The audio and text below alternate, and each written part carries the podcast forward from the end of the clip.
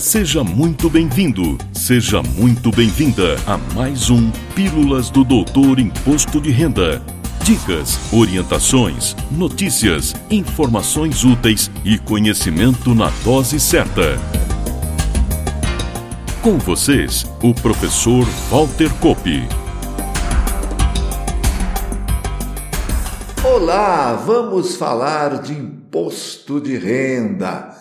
E hoje trago um assunto indireto ao imposto de renda da pessoa física, mas com grande demanda em termos de informações. Falo da situação do MEI, o microempreendedor individual, que tecnicamente é um optante pelo Simples Nacional, só que de uma maneira mais simplificada ainda.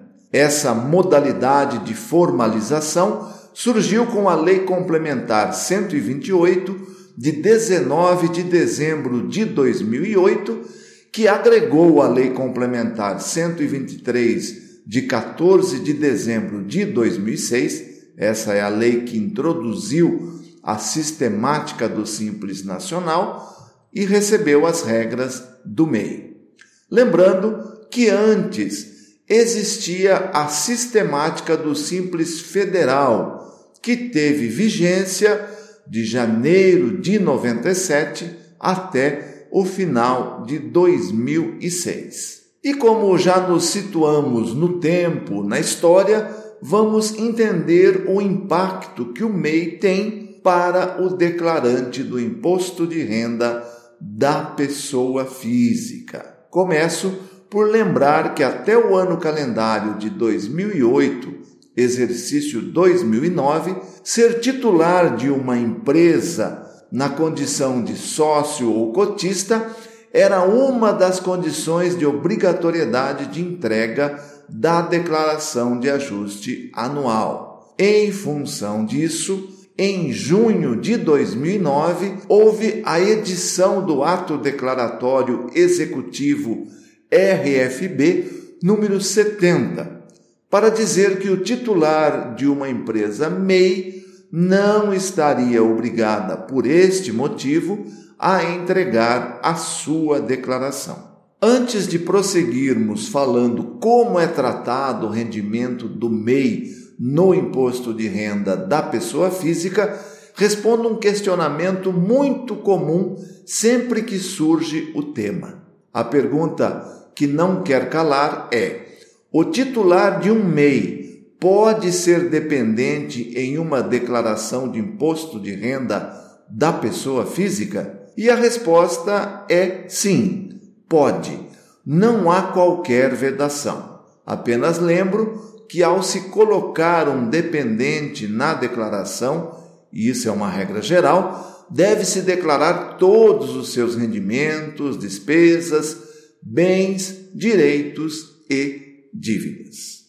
Como aqui nosso foco é o imposto de renda da pessoa física, lembro que maiores detalhes com relação a enquadramento, limites e outras regras do MEI estão disponíveis no Perguntas e Respostas MEI na página da Receita na internet. Por hora, destaco que o limite de faturamento anual do MEI hoje está em 81 mil reais, incluindo mercado interno e externo, e que o recolhimento do MEI deve ser feito mensalmente. E até 31 de maio de cada ano deverá ser entregue a declaração anual do Simples Nacional. Conforme disse há pouco, ser MEI por si só não é condição de obrigatoriedade de entrega da declaração de ajuste anual. Será sempre necessário verificar se ocorre o enquadramento em uma das regras, que nos últimos anos tem ocupado o artigo 2 da IN, que é liberada baixando as regras. Para o correto entendimento de eventual obrigatoriedade de entrega da declaração de ajuste anual pelo MEI, vamos analisar as condições que tratam do rendimento tributável sujeito a ajuste na declaração, que hoje obriga à entrega os contribuintes que, no somatório de suas rendas dessa natureza, tenham recebido no ano calendário valores a partir de R$ 28.559,70. Também será necessário observar o montante de rendimentos isentos e não tributáveis, cuja obrigatoriedade surge para o somatório a partir de 40 mil reais anuais. Caso o titular do MEI receba valores a título de aluguel, prolabore ou serviços prestados, essas verbas, que têm como natureza tributáveis sujeitas ao ajuste, deverão ser somadas aos valores recebidos da mesma natureza para se saber se o montante supera o limite vigente dito há pouco. É hora de analisar a atividade MEI propriamente dita e o faturamento gerado no ano calendário. As regras do MEI tomam emprestado o que está disposto lá no artigo 15 da Lei 9249 de 95, que trata dos percentuais de presunção sobre a receita bruta auferida. É desta norma que temos 8% para indústria e comércio, 16% para transporte de passageiros, 32% para serviços em geral, entre outras. Vamos entender agora, usando um exemplo, como declarar no imposto de renda da pessoa física o seu resultado obtido com a atividade MEI.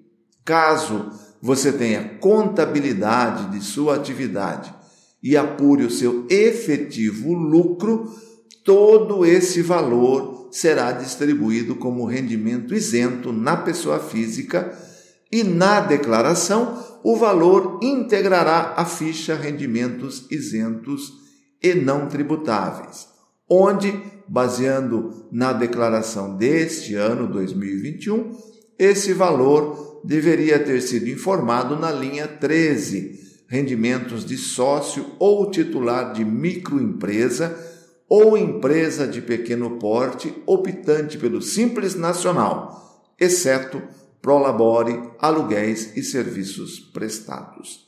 Esse nome longo é o nome da linha lá na ficha de rendimentos isentos e não tributáveis. Caso não tenha a contabilidade de sua atividade, obrigatoriamente deverá utilizar o percentual do lucro presumido. Suponhamos que você faturou pelo MEI 60 mil reais no ano e é um prestador de serviços enquadrado na alíquota de 32%. Então, seu lucro isento será R$ 19.200. Vamos supor também que ao desempenhar sua atividade MEI, você teve despesas devidamente comprovadas de 20 mil reais. Assim, para apurar do seu total de faturamento qual seria a parte tributável, basta subtrair do montante total de 60 mil reais o valor do lucro isento de 19.200 e as despesas de 20 mil reais. Esse cálculo resulta em 20.800 reais. Caso esse valor seja distribuído à pessoa física, será lançado como rendimento tributável recebido de pessoa jurídica e somado aos demais rendimentos tributáveis recebido no ano calendário. Espero que tenha ficado claro o exemplo e por hoje é só. Espero muito que tenham gostado do tema e prometo voltar na próxima semana. Valeu! Na próxima semana tem mais Pílulas do Doutor Imposto de Renda. Obrigado por ter ficado conosco. Espalhe a novidade aos amigos. Mande suas sugestões de pauta, seus elogios e suas críticas para pílulas.doutorir.com. Até lá!